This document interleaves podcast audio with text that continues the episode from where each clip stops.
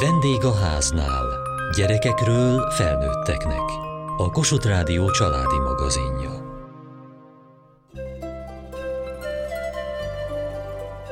Általános iskolában még az foglalkoztatott bennünket, hogy honnan van egyik vagy másik osztálytársunknak nagyon menő sportcipője.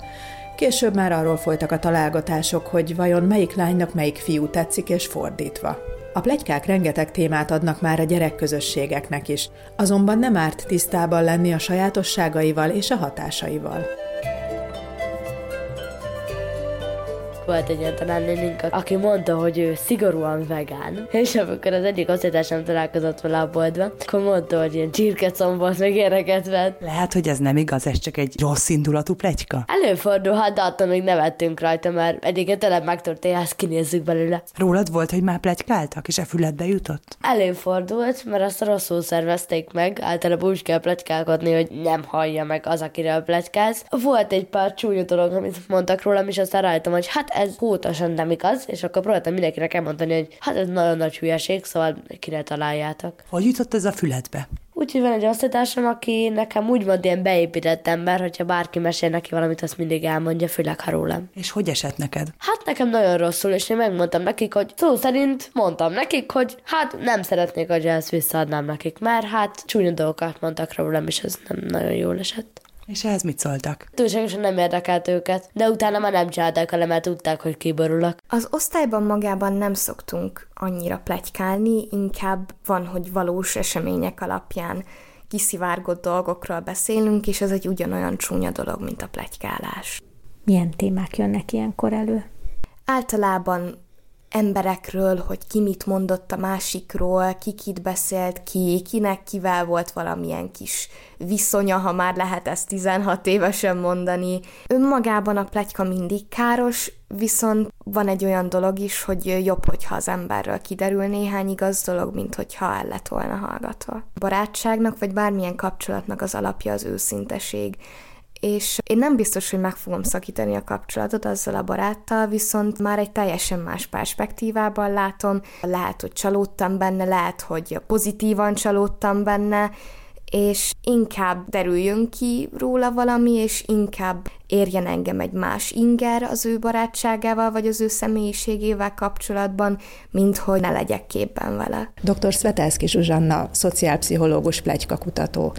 A gyerekeknél mikor kezdődik a plegykálkodás? 2020-ban jelent meg Bodor Eranusz Eliza közgazdász szociológus kolléganőmmel írt a Plegyka természetet című kötetünk, amelyben a legújabb kutatási eredményeket is igyekeztünk összegyűjteni, és ebben már számos olyan adat van a gyerekek plegyka világából, amiből egyértelműen látszik, hogy az életkoruknak megfelelően elválnak a különböző műfajok, tehát az árulkodás, a plegyka és a cyberbullying, az online térben való zaklatás, bántalmazás, szekálás, ezek különböző műfajok, műfajok, és bizony még a felnőttek sem mindig tudják, hogy mi pontosan a plegyka, mi az, amikor csak egy információt mondok a másikról. A gyerekeknél ez még elmosódottabb, hiszen érkeznek egy olyan életkorból, a kisgyermekkorból, amikor az ember még azonnal mindent elmondott, hogy elvette a homokozó lapátomat, hogy felrúgta a vödrömet, hogy megette a csokimat, és ez alakul át aztán egy tudatosabb kommunikációvá, ahol már, ha nem is mondják ki maguk maguknak, hogy milyen szándékaik vannak az adott osztálytársal kapcsolatban, vagy baráttal kapcsolatban, mégis megjelennek már a hasonló motivumok, mint a felnőttek plegykáiban mi a célja a plegykának, hiszen a rágalmazásról tudjuk, de a plegykánál lehet egy ilyen irányultságot vagy célt meghatározni, hogy miért is mondom el azt az információt, amit más nem tud valakiről. Ha leválasztjuk a plegykát a többi műfajról, tehát a rágalomról, az intrikáról, a zaklatásról, akkor három olyan területet ö, azonosíthatunk, ahol célokról beszélhetünk. Az első az az együttműködés. Kivel érdemes együttműködni? Ha valaki mindig elkéri a radíromat és soha nem adja vissza, mindig azt kéri, hogy én tépjek ki a füzetem kezemből a papírt, és ő soha nem ad nekem, és ezt a gyerek elmondja a többieknek, akkor kiderül, hogy kire lehet számítani az osztályban, ki az, aki adatizóraiából, ki az, aki kölcsönkér, ha büfébe kell menni, tehát ez az együttműködésnek, a kooperációnak a területe. A következő az a rangsoré, a hierarchiái. Tehát ki az, aki a legjobb matekból, ki az, aki a legrosszabbul focizik, ki az, aki a legstréberebb a tanárokhoz kapcsolódva, megmutatja a közösség számára, hogy a többiek hogyan vélekednek arról, hogy valaminek kapcsán ki a legjobb vagy a legrosszabb. Ez egy naprakész információt ad a közösségnek, a csoportnak, nagyon hasznos például egy osztálykiránduláson, vagy más az iskolai óráktól eltérő alkalmakkor, mert akkor ennek a figyelembevételével lehet tervezni azt, hogy kivel kerüljek mondjuk egy vonatfülkébe, hogyha elmegyünk egy több órás ö, utat kívánó osztálykirándulásra. Tehát ez a második terület. A harmadik pedig az a, a megbecsültség, a hírnév, a reputáció, amit nagyon furcsa leválasztani az előzőről, a rangsorról, mert megfoghatatlanabb és képlékenyebb egy kicsit. Ki az, akinek a szava számít?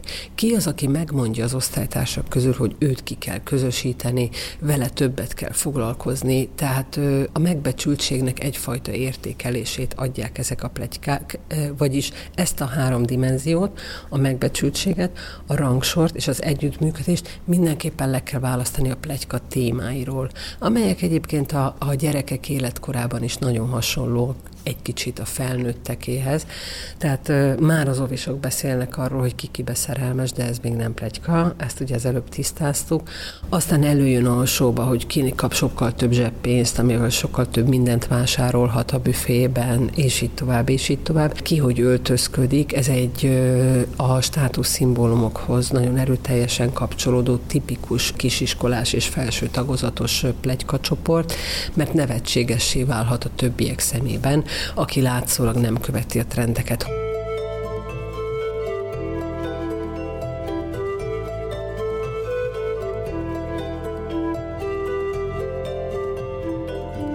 A harmadik osztályban nálatok vannak-e osztályplegykák? Igen, a lányok többen vannak, meg ők egy picit finnyásabbak. Ki szokták beszélni, hogy, hogy igen. Miket szoktak kibeszélni a lányok, vagy kiket szoktak kibeszélni? Hogy például ú, most összünetben mit csinált, meg mit fog csinálni, meg ilyen mellettem fog ülni. Ezek jó indulatúak, ezek a plegykák? Szoktak rosszak is lenni, meg vannak jók is. A rosszak például az, hogy Júma szünetben nézzétek, mit csinált, vagy hogy mellettem fog ülni, most mi lesz. És a jók az pedig olyan, hogy segített nekem, jaj, de aranyos volt, amikor elestem, megkérdeztem, mi a baj, nagyon jó volt. Ugye vannak a fiúk, és ők mindig ilyen csúnyákat beszélnek a lányokról. Miket szoktak mondani? Néha hallom őket a lányokról beszélgetni, de nem tudom, hogy miket mondanak. És ti lányok szoktatok esetleg a fiúkról, vagy más lányokról? Alizzal, néhány lányról, a Viviről, meg a Fanniról, Milánról, mert van egy fiúgyerek, és ő mindig bántja a lányokat. Aliza barátnőm, Vivi meg Fanni, nem a barátnőink. És mit szoktatok Alizzal beszélni Viviről, meg Fanniról? Néha csúnyán viselkednek, néha Fanni rúgdos, néha Vivi is, meg ütögetnek. A hátuk mögött szoktátok ezt mondani, vagy egyenesen a szemükbe? A hátuk mögött. Én például Bencével, ugye az ikertestvéremmel nagyon-nagyon sok mindent megosztok, és inkább azt mondanám, hogy százszerzelékos őszinteség jellemzi a kapcsolatunkat. Ebben néha beletartozik az, hogy más embereknek az életéről, vagy más emberek által megosztott információkat is közlünk egymással, azonban ezt nem rossz indulatból tesszük, így nem gondolom, hogy plegykás lennék, de előfordult már az, hogy én is belestem ebbe a hibába. Bence?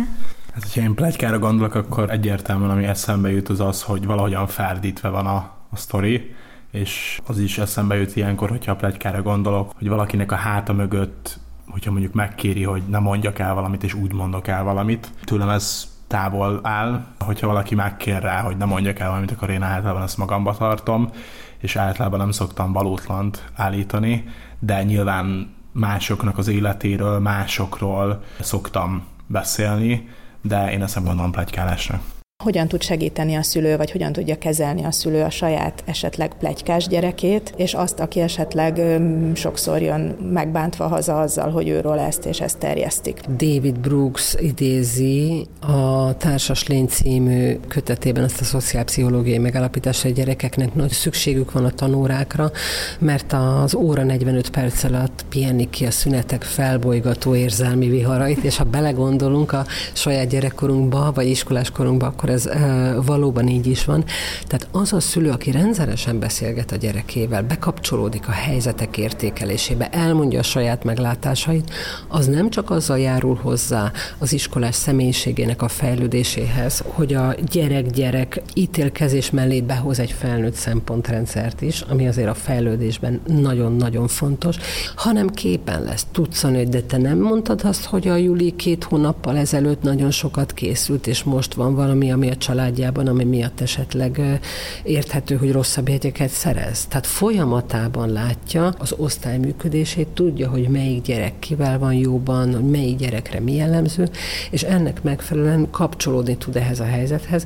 Természetesen a megoldás alapja a bizalom, és ennek a bizalomnak a képítésével tudja a szülő elérni azt, hogy egy ilyen negatív helyzetet azonnal elmond neki a gyerek, viszont ha sebbel lobbal berohan az iskolába, és az asztal csapkodva követeli, hogy a pedagógus azonnal büntesse meg az aklató és a bántalmazó gyereket, akkor könnyen lehet, hogy azt éri el, hogy az ő gyermeke a legközelebbi zaklatásnál már nem fog szólni, mert a többiek esetleg megfenyegetik. Tehát itt a beavatkozásnak azért ki kell találni ezt a módját, ami nem csak az adott aktuális turbulenciát, bántalmazást szüntetheti meg, vagy előzheti meg, hanem a jövőre vonatkozólag is segít abban, hogy ne kerülhessen sor ilyesmire.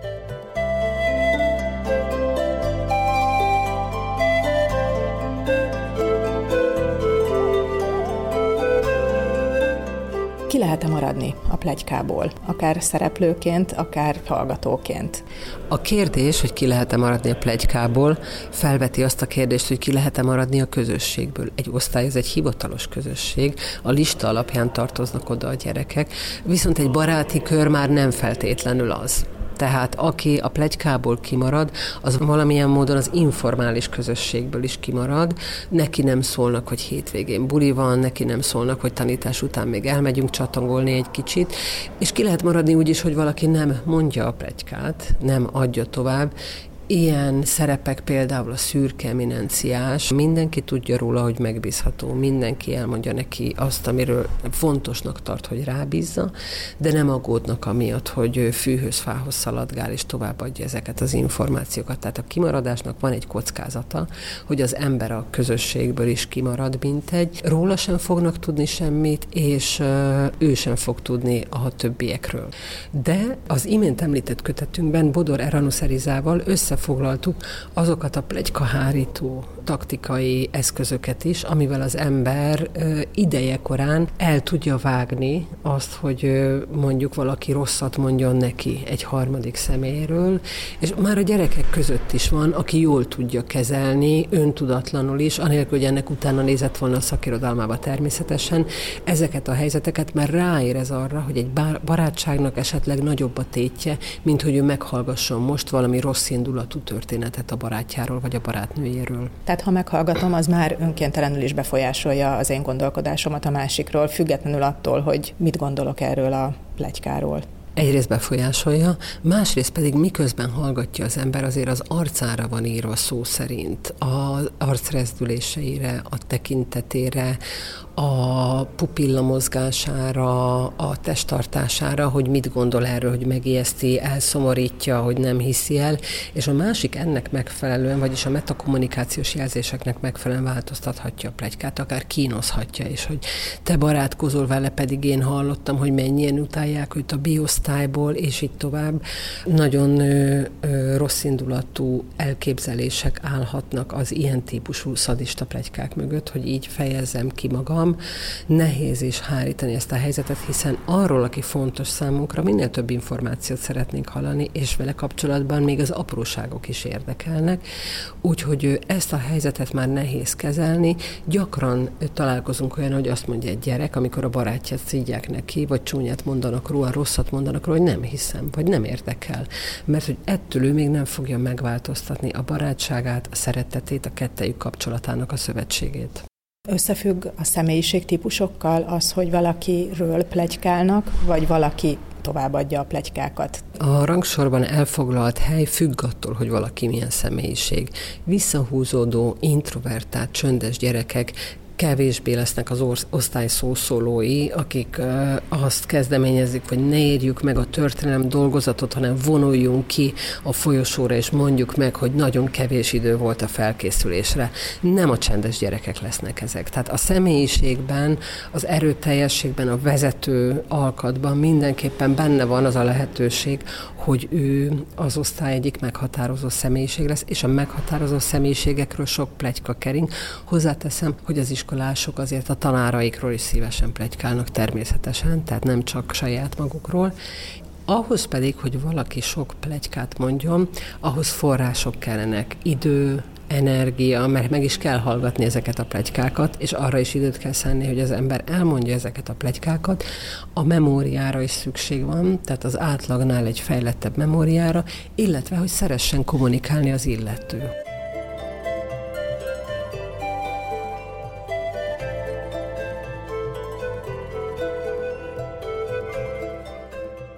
Sok mindenről plegykálunk, de főleg... A fiúkról? Róluk is szoktunk, igen, hogy kinek kitetszhet, vagy hogy ki milyen státuszban lehet, hogy szingli, vagy hogy kavar valakivel, vagy hogy hogy nézett rá a másikra, és hogy ki kitől kért segítséget, hogy hozza össze valakivel, és hogy ki nem akar éppen kapcsolatot, tehát ilyen témákról. Nagyszer volt már olyan, hogy rólam plegykáltak, és szerintem a mai napig is vannak ilyenek, a legjobb dolog az, hogyha szembenézel velük, és utána pedig ugyanolyan fa arccal besétálsz az osztályba, mert nem tudsz mit csinálni, nem tudod kikerülni, és hagynod kell, hogy leülepedjen, hiszen minden csoda három napig tart. Volt már olyan, hogy megtudtátok, hogy rólatok plegykálnak, akár fiúk, akár lányok, és ha igen, akkor miről? Már jutott vissza plegyka. Általában rólunk, vagy rólam az a plegyka terjed, vagy plegyka terjedt, ugye azáltal, hogy kettel vagyunk és ikrek vagyunk, hogy mi nagyon dominánsan tudunk megjelenni egy társaságba, és ennek általában a, a rossz akarók így a negatív vonzatát juttatták el hozzánk, akarva, akaratlanul. Ez egyfajta kritikaként is felfogható, és szerintem a plegykáknak mindig van igazság alapja ami nagyon fontos. Ugye ez egy ferdített igazság, ami ugyan Bence is elmondta, viszont hogyha az ember ebben meg tudja látni a pozitívumot, és ki tudja belőle szűrni az igazságtartalmat, akkor ez adott esetben egy nagyon-nagyon jó önkritika is lehet, hogy leszűrjük a tanulságot, és akkor megpróbálunk változtatni magunkon. Például, amikor mondjuk sportról volt szó, vagy akár iskolában, és akkor tényleg mindig az jutott vissza hozzánk, hogy az emberek arról beszéltek, hogy a megjelenésünk, meg tényleg az, hogy ketten vagyunk, az egy ilyen erőt képvisel, és mindig azt kaptuk vissza, hogy úgymond mi nem tudunk elbújni, mert mindig ketten vagyunk. És tényleg ezt tapasztaltuk is, szóval nem kellett, hogy ezek a pletykák eljussanak hozzánk, mert láttuk az emberek reakcióján ezt, és amit Pepe mondott, az tényleg igaz, hogy ezeket a plegykákat mindig az ember felfoghatja egy ilyen önkritikaként, és egy kicsit így magában nézhet, és elgondolkodhat, hogy úgymond miért is gondolhatják az emberek azt, amit gondol. Lehet-e az önismeret forrása akár a plegyka? Most itt nyilván nem a rossz indulatú zaklatásba hajló plegykákra gondolok. Dr. Svetelszki Zsuzsanna, szociálpszichológus plegykakutató. Nem baj, hogyha nem igaz, mert az is az önismeret forrás, hogy a többiek így látnak. Tehát a, a pszichológia ismeri a jóhari ablak fogalmát, ami megmutatja egy négyzet négy különböző mezőjében, hogy mi az, amit én tudok magamról, mi az, amit a többiek látnak velem kapcsolatban, mi az, amit senki nem lát velem kapcsolatban, és a, a többiek visszajelzései akkor is, hogyha esetleg nincs igazság alapjuk, például azt gondolják egy cipőről, hogy nagyon drága, pedig mondjuk egy fantasztikus akción sikerült hozzájutni, vagy ajándékba kapta valaki, akkor lehet tudni azt, hogy egy ilyen cipő viselése már is egy gazdagabb ember benyomását kelti a többiekben. Tehát nagyon fontos visszajelzést ad a plegyka, nem csak az önismeretről, hanem a közösségismeretről és a csoportismeretről is, valamint arról, hogy hol érdemes belenyúlni, hol érdemes hozzátenni valamit, vagy akár unottan hárítani, és nem tagadni, mert az mindig erősíti és növeli a plegykát, hanem elsorvasztani valamiféle passzivitással. Az, hogy miről szól az adott plegyka, és mondjuk ez meglep egy gyereket, hogy a többiek arról beszélnek, hogy ő milyen agresszívan mozog, az esetleg azt is megmutathatja, hogy mi érdekes belőle a többiek számára. Tehát hiába gondol ő arra, hogy nagyon helyes kis rózsaszín polipokat horgol, ami egyébként nagy divat a felsőben a többieknek, ha ők azt látják, hogy mondjuk lögdösödik, vagy néha durva beszólásai vannak, akkor figyelnie kell arra, hogy ezt ő eddig nem tartotta fontosnak, az osztálytársai viszont részben ennek alapján ítélik meg. Az online tér mennyiben változtatja, vagy alakítja a plegyka természetét? Sok szempontból, és ez a változás kézzen fogva jár a technológia változásával. Hadd mondjak erre egy példát.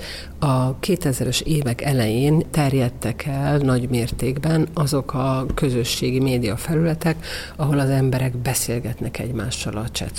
De csak mintegy tíz éve jöttek rá arra, hogy itt is tovább lehet adni információkat. Az például ma sem jellemző, hogy a nyilvános hírfolyamon megjelenik egy személyes plegyka. Bulvár hírek, igen, de személyes plegykák nem igazán, mert ezt a közösség valamiféleképpen védi.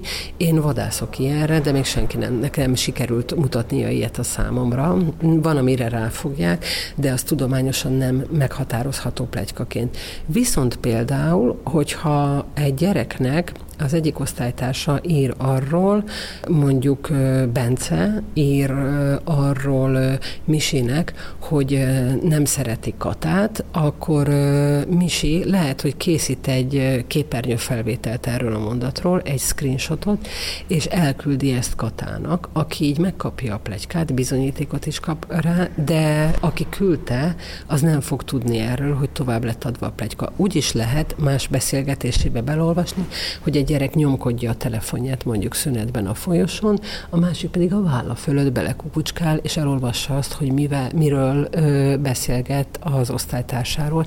Tehát vannak ezek az érdekes átmeneti eszközök, amivel az online tér információja és a plegyka között megjelenik az áramlás, és továbbadják az információt.